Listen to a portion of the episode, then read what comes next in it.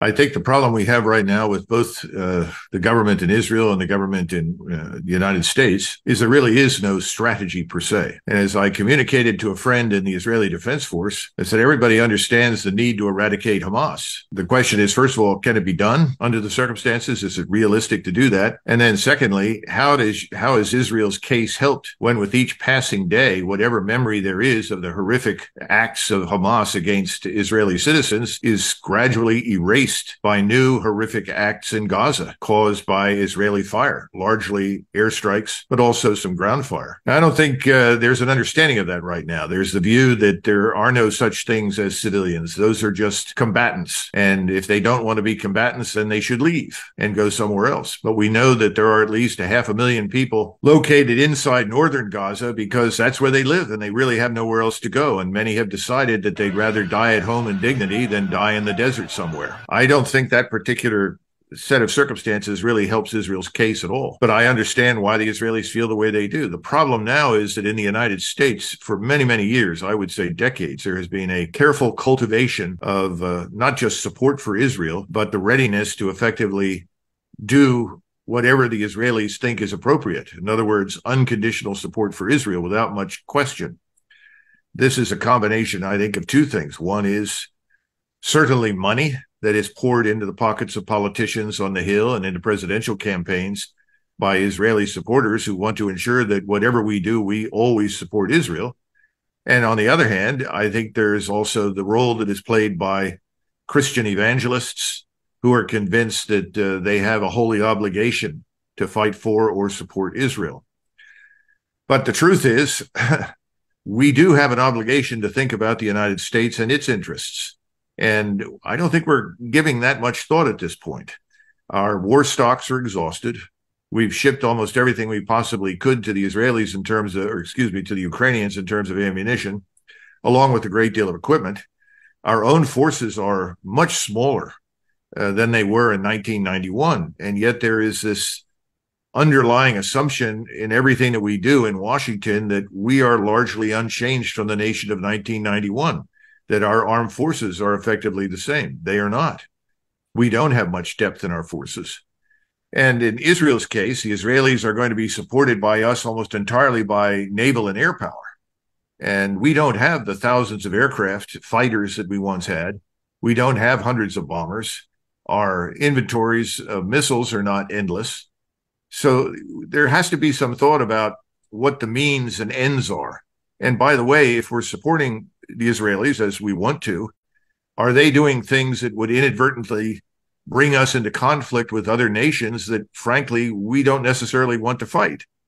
Where, where is where is our end in all of this? In other words, we want to support Israel. We want Israel to, to exist. I certainly sign up for that. But how much more do we want to do than simply help Israel defend itself? We're now about to do a great deal more potentially, given the numbers of forces at sea that we've got in the Eastern Mediterranean, the high probability that we will send even more, probably to the Persian Gulf, the Indian Ocean, and that these naval forces uh, could be used against forces that are not necessarily involved in the uh, confrontation with Hamas. So I, I don't think people have, have, thought all of this through. The other thing is that there's an assumption that nothing has changed in the Middle East you know, if we go back to 1973, and I remember that very vividly, I was a cadet at West Point. And we ultimately followed what was happening in 1973 because people that were instructing us, officers told us, you know, if the Israelis should collapse and the Egyptians or the Syrians should break through and, and move into the heartland of Israel, we could well be called upon to deploy and rescue the Israelis from destruction. Now, that didn't happen. It, fortunately, the Israelis were able to master the situation. Today is different. The forces that the Israelis face are far more sophisticated, more complex. Uh, the populations in the region have changed insofar as they're they are more educated, more capable. There is new technology, new ways of waging war, and new actors on the scene. It's not just uh, Iran, which is in its own right a, a large regional power.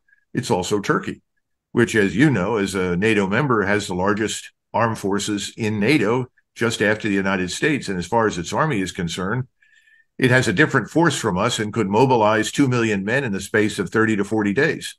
So Turkey is a force to be reckoned with at sea, in the air, and on the ground. And there appears to be a willingness on the part of the Sunni Muslim Turks to actually cooperate with the Shiite Persians and Arabs, which has not been the case in the past. So the region strategically has evolved. And I don't think people are taking that into account.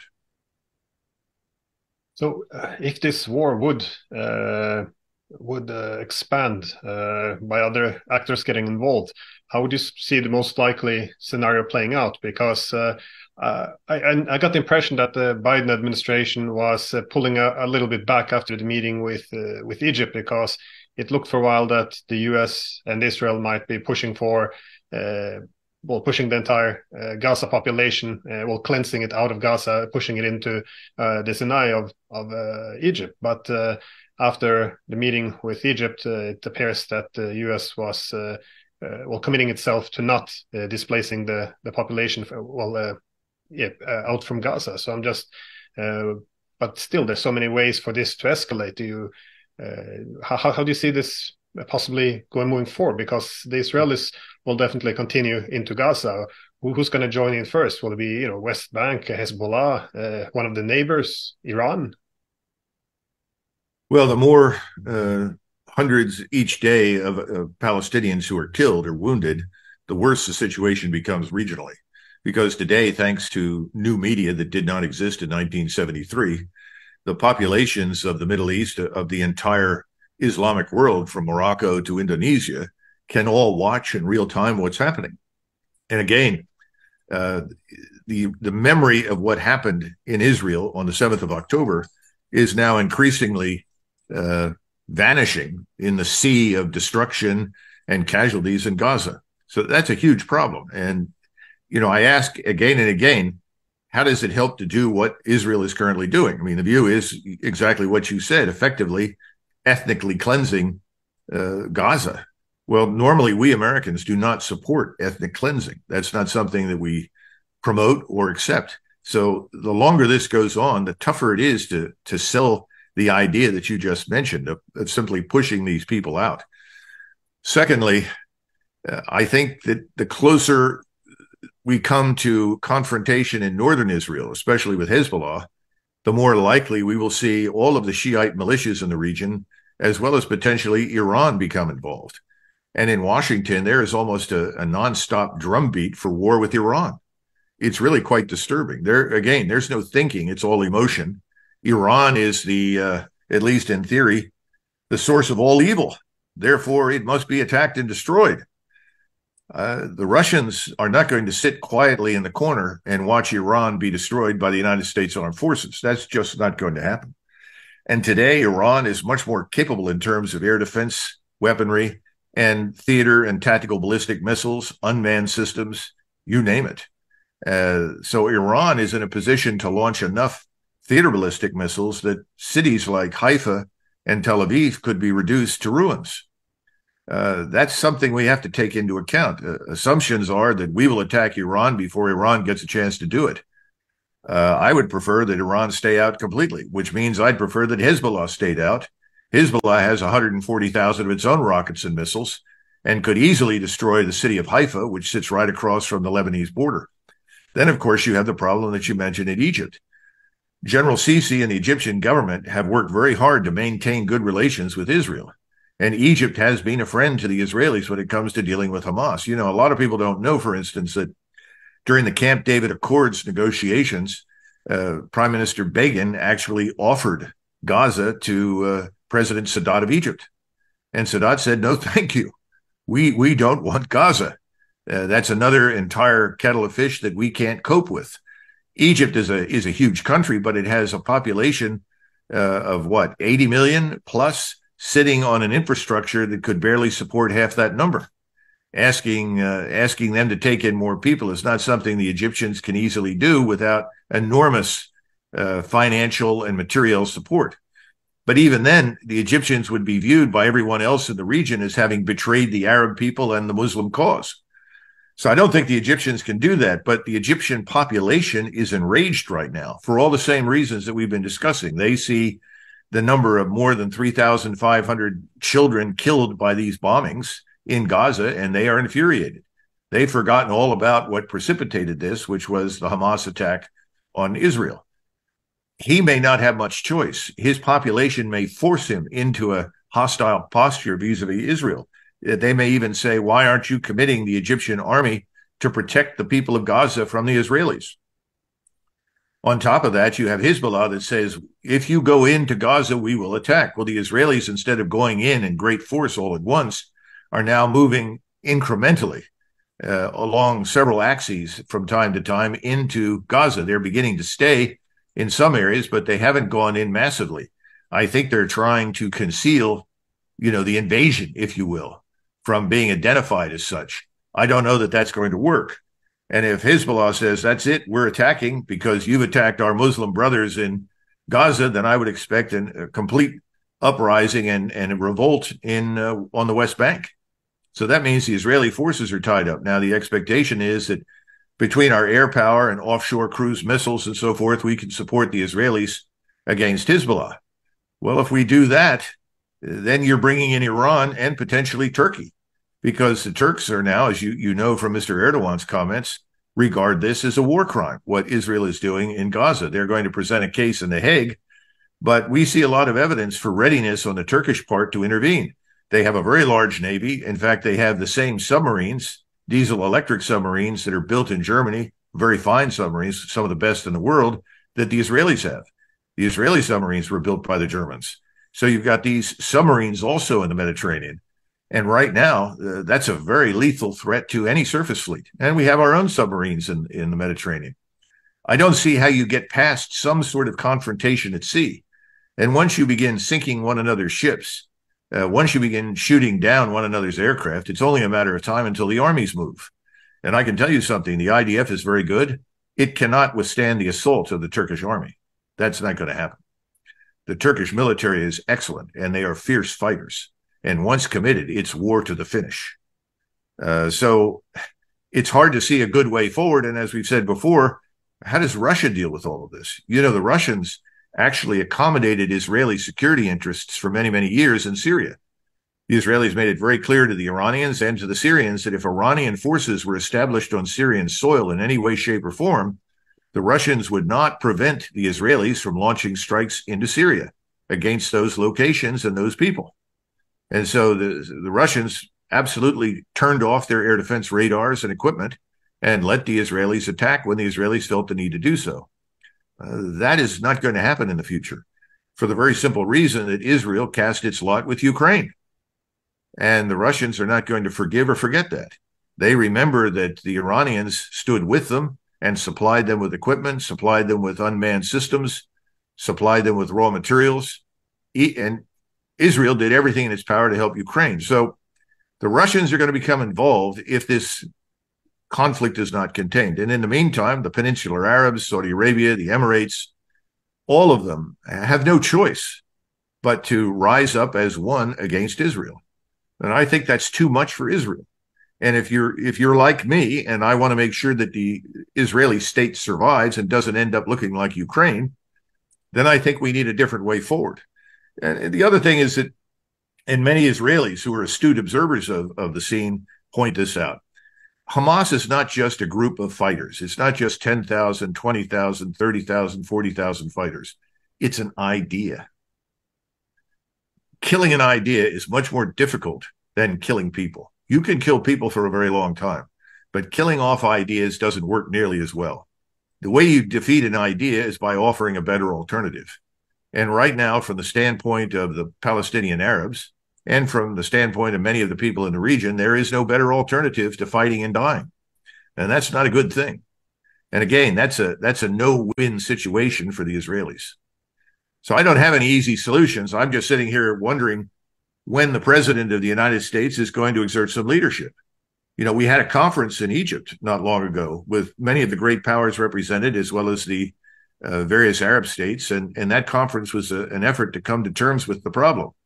Many of the people walked out saying we have to have a two-state solution. Others said different things, but the point is, it was an attempt to do something. But we were not there. Oh, we had representation, but the president and his leaders in his cabinet were not there. When are they going to step up and recognize that this is a very dangerous situation? And all the air and naval power that we have is not going to be enough if all of the states that I mentioned earlier weigh into this combat. And finally, and this is something I'm very sad to admit, we have no army to send. What we have in the United States Army that has any combat power is sitting in Poland, Lithuania, Romania, Moldova. Uh, moving it in, in any sort of timely manner is almost impossible. And if you can't put a substantial ground force into the region, air and naval power will not be decisive. Uh, air and naval power alone will not decide conflicts and decide outcomes. Of course, now then the question is, what about nuclear weapons? I still see no evidence that anyone in Washington, Moscow, or Beijing thinks that's a good idea. But you've got a couple of wild cards. You, of course, you've got the Israelis who have nuclear weapons. And then you have the Turks who have been promised access to nuclear warheads whenever they want that access by Pakistan. Which means that if the Turks decided we're going to get into this fight, they may well turn to the Pakistanis for those warheads so that they can deter the Israelis from using their nuclear weapon. This is not a good situation, Glenn. And uh, historically, American presidents have usually intervened and said, that's it, stop. We did that in 1973. We exerted similar influence in 67 and back during uh, 1956 during the Suez crisis. Where, where is the leadership from the United States? All I see is reaction, emotion, and the readiness to essentially do unconditionally whatever the Israelis ask us to do. And I don't think that's a good policy position to be in. Yeah, you mentioned that uh, the reactions from uh, Russia were more cold now towards Israel, and uh, uh well, I picked up on that as well because I I remember I met the uh, Israeli prime well former Prime Minister uh, Olmert five years ago in Kazakhstan, and you know he was speaking very strongly about how the well Israelis and Russians would you know be intimately close for, for well pretty much in perpetuity that this was uh, you know, very strong relationship ever since the Second World War. Uh, well, then with the Jewish people, of course, but uh, uh and I also noticed that Russia's always been very careful to have a balanced view, and not to speak too harshly against the Israelis. But obviously, after uh, Israel provided uh, support for Israel, sorry for Ukraine, a lot of Russians saw this as a stab in the back, and I was also well, even a bit surprised by the more strong language now that I hear from not just Putin but other people close to Kremlin about uh, the actions of, of Israel. So, so I was also wondering then how, how how do you see this war in Gaza or Israel uh, impacting the other war we're having now in Europe? Because, uh, well, obviously, for first impact would be that a lot of uh, artillery shells and weapons which were promised to Ukraine was then uh, redirected to Israel, which is, of course, higher priority for the United States. Uh, but are there any other ways this will have an impact on the Ukrainian war? Ukraine war, sorry. Well, let's be frank about the Ukraine war, if you if you want to call it that. Uh, that's lost the Ukrainians lost that war a long time ago, and there were there were several of us at the very beginning of this that warned that whatever the Ukrainians did, they could not possibly prevail against Russia. And we worried a great deal about the readiness on the part of the United States and other NATO countries to effectively intervene in Ukraine itself on behalf of this Ukrainian government. Fortunately, that has not happened. But we've spent billions of dollars uh, essentially supporting the regime there, equipping its armed forces, propping it up. So have other NATO members to no avail.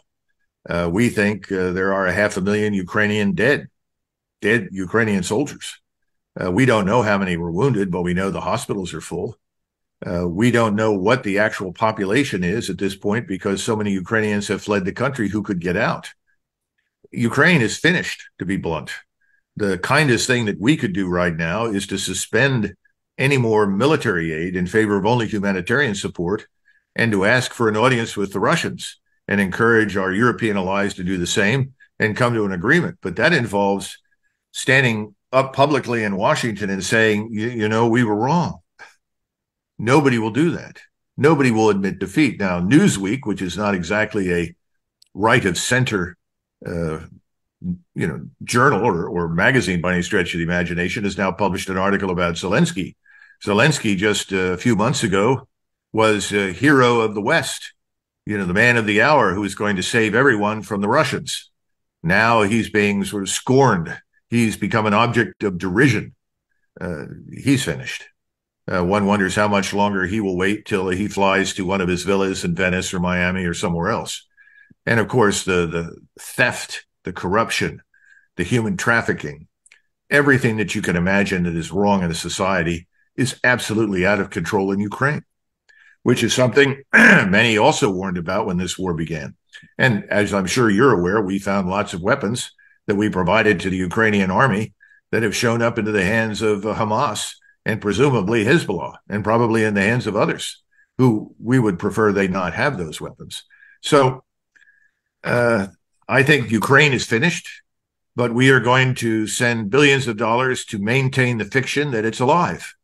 And we will keep that fiction alive, uh, presumably through the next election. And after the next election, there'll be an admission well, that's over. It's time to move on. I mean, I don't know if you remember it, but and it may not have been you, Glenn, but several people asked me, when this thing in Ukraine ends, what will we do? And I always said the same thing. What did we do at the end of the Vietnam War? We left and we changed the subject.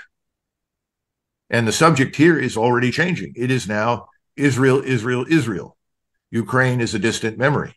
And the Republicans or so called Republicans on the Hill who are advocates for war in Ukraine have now said, well, it's time to separate spending for Ukraine from spending for Israel privately because they know it's lost and they don't want to spend any more money.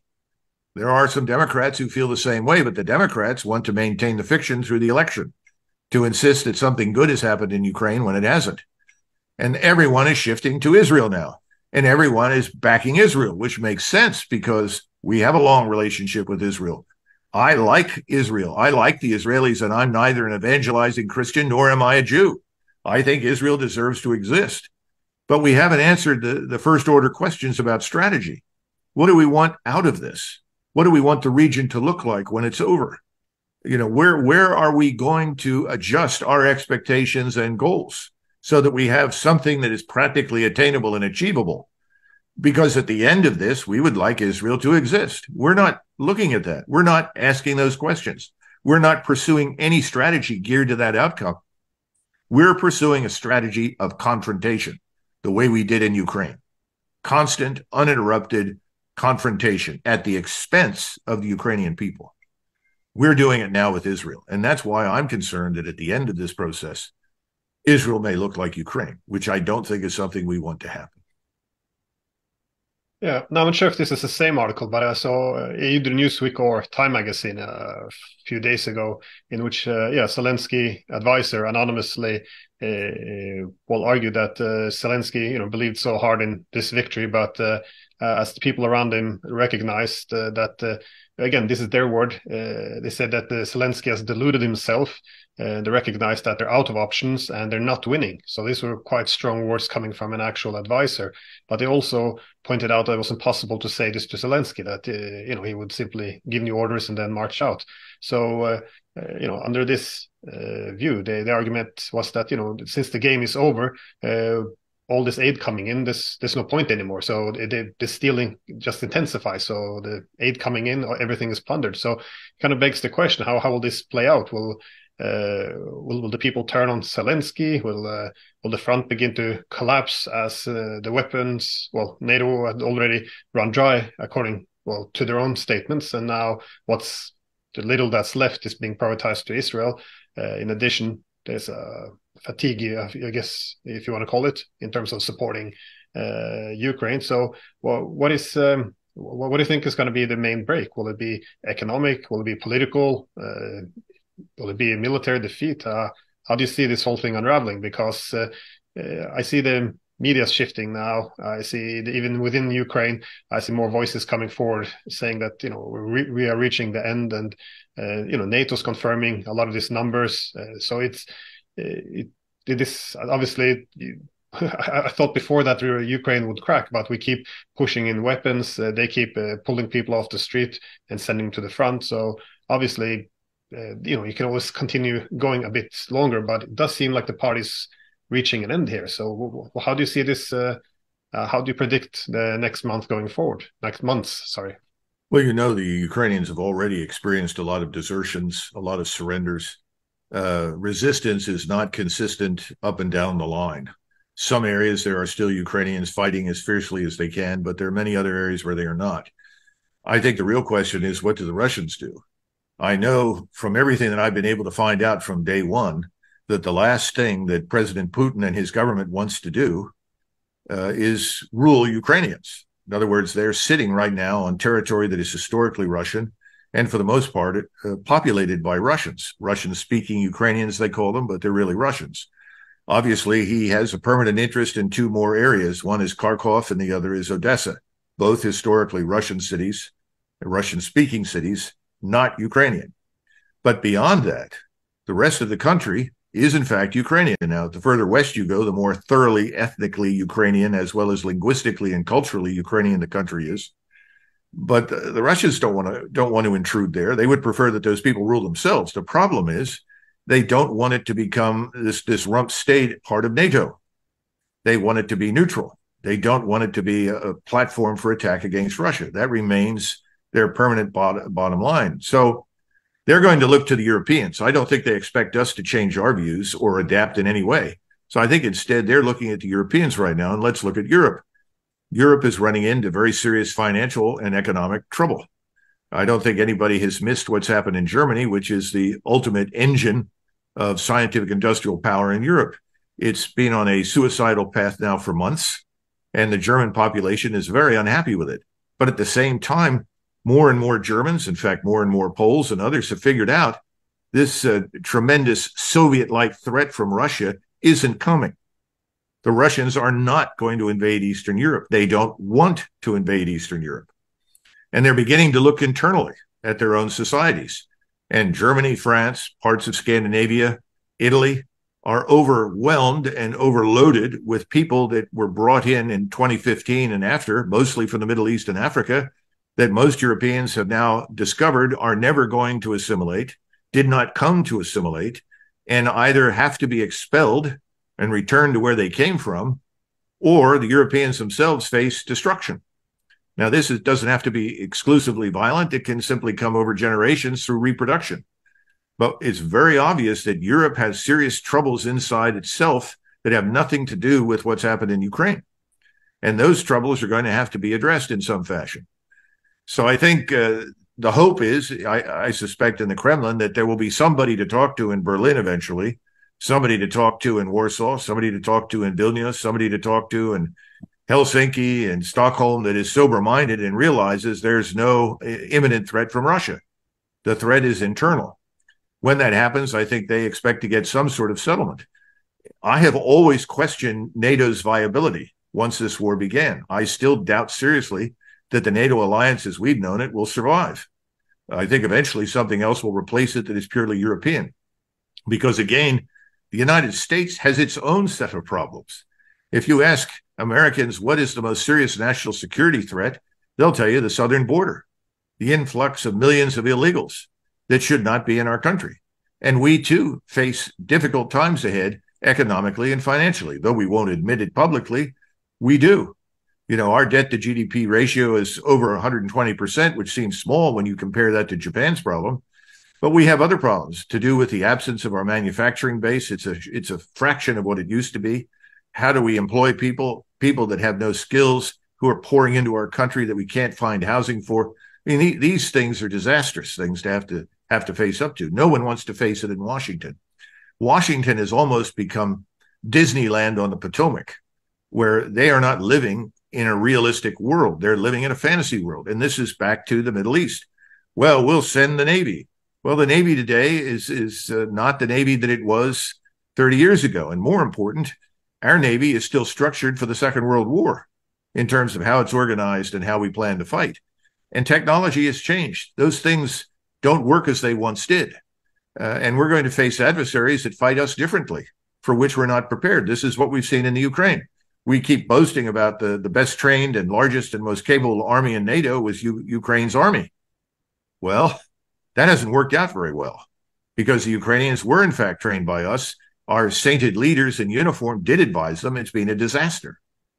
So how will things turn out in the Middle East with new states and new military establishments like the ones in Iran and Turkey, uh, also as part of the regional equation uh, arrayed against us, against Israel, against the United States. I don't know, but I don't think it'll, I don't think it'll go well.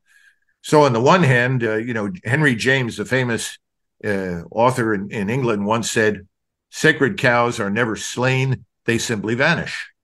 I think Ukraine is just going to vanish. The question is, what happens in the Middle East? That's a tougher nut to crack. That's not going to simply vanish. Do we have to fight more there, and endure destruction, embarrassment, losses of our own before people sober up and recognize this is too dangerous to continue? We convene a conference and the great powers come together and decide we're going to have to divide this child one way or another to put an end to this. I don't know. But we don't live in 1879. We don't have Disraeli. We don't have Bismarck. We don't have Gorchakov. Uh, we don't have those kinds of people on the stage, certainly not in Washington. And uh, as a result, I think we're going to hit a brick wall in the Middle East at some point before anything changes at all. Well, it seems that uh, by uh, attempting to help one side, we've contributed to make some conflicts uh, unresolvable. I'm thinking, well, first in Ukraine, I think that conflict could have been resolved very easily as uh, well neutrality would have uh, resolved that issue altogether. And uh, it simply would have to be nato saying you know we're not going to expand and then there wouldn't have been a conflict. But of course now that you know we pushed all in and uh, russia decided to solve it itself by seizing ukrainian territory uh, yeah, there's simply i don't see any settlement in which uh, there can be an agreement. But my question was about the similar issue in in israel because it it would seem as if the the, the two state solution could have been a way to solve this, but it's that ship has probably sailed because. Uh, well, I saw this article now in Times of Israel a few months back, pointing out that uh, uh in Israel, if you include West Bank, Gaza, the the population between the Israelis and uh, uh and well non-Israeli Jews are now uh, well almost the same. some even have that you know the Palestinians plus Arabs uh, well, the non-Jewish population are now is slightly larger. So it begs the question: How, besides this very specific conflict, what would be the wider solution now? Because uh, you you can't if you can't integrate, uh, you can't preserve a Jewish nation state if the Jews are the minority. So uh, if and if there's no two-state solution, how how can this? Well, what can you do? Do you expel the population? Do you set up systems where two sets of rules. Some refer to as apartheid, one set of rules for yeah, the Palestinians, another for the Israelis. But if this is the case, you're going to have a it's going to have a perpetual conflict. So, is there any solutions at all to this conflict? Because it looks like this is becoming a big showdown where, uh, well, as Erdogan said, a possible conflict between the cross and the crescent. This is uh, quite dramatic. Well, remember Solzhenitsyn, uh, before he died, stated publicly that the war between East and West was over. The war between North and South was only just beginning. Uh, I hope not, uh, because I think that's another war we can avoid. But you're not going to avoid it by forcibly integrating Israelis with Muslim Arabs. That's not going to work. So that's off the table. But you've got to have a conference involving the United States and the other great powers where the United States listens to what the other great powers had to say and listens to the other states in the region. We have a bad habit of tuning out whatever we don't want to hear and listening exclusively to what the Israeli leadership says at once and then doing it. If we continue down this road, I fear for Israel's existence because I just don't think that there's enough military power available to deal with the inevitability of the kind of war we just described particularly if it involves the Turks and the Iranians as well as the Arabs, with Russia standing in the background. People people mention China. China has its own internal problems. It's got severe economic difficulties right at the moment. Chinese have no real martial history at all. They do not have a history of invading other people's countries. There's no appetite for it. But what the Chinese do want is peace and stability because they're very dependent upon the oil and natural gas that comes out of the Middle East, as well as much of the food that comes out of Africa. So their interest is in finding a solution and helping to subsidize that solution if it can be found. At the moment, no one is in the listening mode in Washington. And it's very clear that uh, Mr. Netanyahu is not going to listen to anything except more ammunition, more support to kill more of his enemies. So until Mr. Netanyahu vanishes from the scene and the Israelis change their direction, I don't see any change, period, because we have a government that seems to be feckless. Our government is just there. Oh, all right, you want more, we send you more. We we want you to kill Russians, we hate Russians, which makes no sense. Now we're saying we'll give you whatever you want because we hate your enemies too. They're, your enemies are ours. that's not really true. We've had very good relations with many, many countries in the Middle East for a long time. I certainly don't want to go to war with the Turks or the Iranians, and I think we could have good relations with those countries as we've had them in the past. But there are people in Washington that are dead set against it. So as long as we are in this rigid, inflexible mode of it's our way or the highway, the rest of the world is not going to take our highway. And I think it's a mistake to believe that the rest of the world is afraid of us. I don't think they are. I think they sense that we are weaker than we were 30 years ago. And indeed we are. They they're not stupid, they're not ignorant. They can view the economic and financial situations that, exist in our countries. So I don't have a good answer for you. I, I fear, as I said at the beginning, that we will lead or Israel will lead itself, but we'll certainly help them down this uh, road into a hell of our own making if we're not careful. And the outcome will be Ukraine in the Middle East. I certainly don't want that. So I'm all for somebody sitting down and looking carefully at this and just deciding on another way. Uh, but I can't recommend anything in the current set of circumstances because there's no willingness to accept any suggestions. That's that's the best I can say. Yeah, I guess uh, last short question would be: How do you see the conflict in uh, in Israel impacting the relations between Russia and Turkey? Of course, uh, um, I'm much like you stated now. I think it's uh, uh, a lot of people in the U.S. would be quite apprehensive to go to war with any of the major Arab states, being you know Egypt or uh, well any of the Gulf states for that matter. But the issue of Turkey, that is, uh, if Turkey would intervene, um, yeah, this will almost be incomprehensible. But but I was curious how how would this affect uh, Russia and Turkey because um, in many ways they see they are on opposite sides. In Syria, they're opposite side. The, Turks were trying to be very neutral in Ukraine, but they still provided uh, plenty of support. Uh, but nonetheless, you know they they looked after their own interest. It was understood, but uh, but now uh, Russia and Turkey see themselves uh, somewhat sharing the position, even though the Turks are much, much stronger in their language.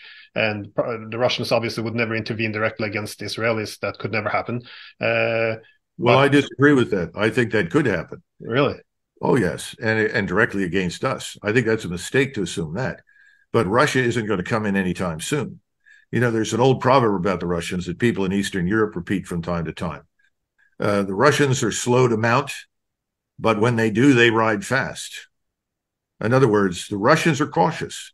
They do not move recklessly as we do. They think things through. They look at their own interests and the interests of those around them.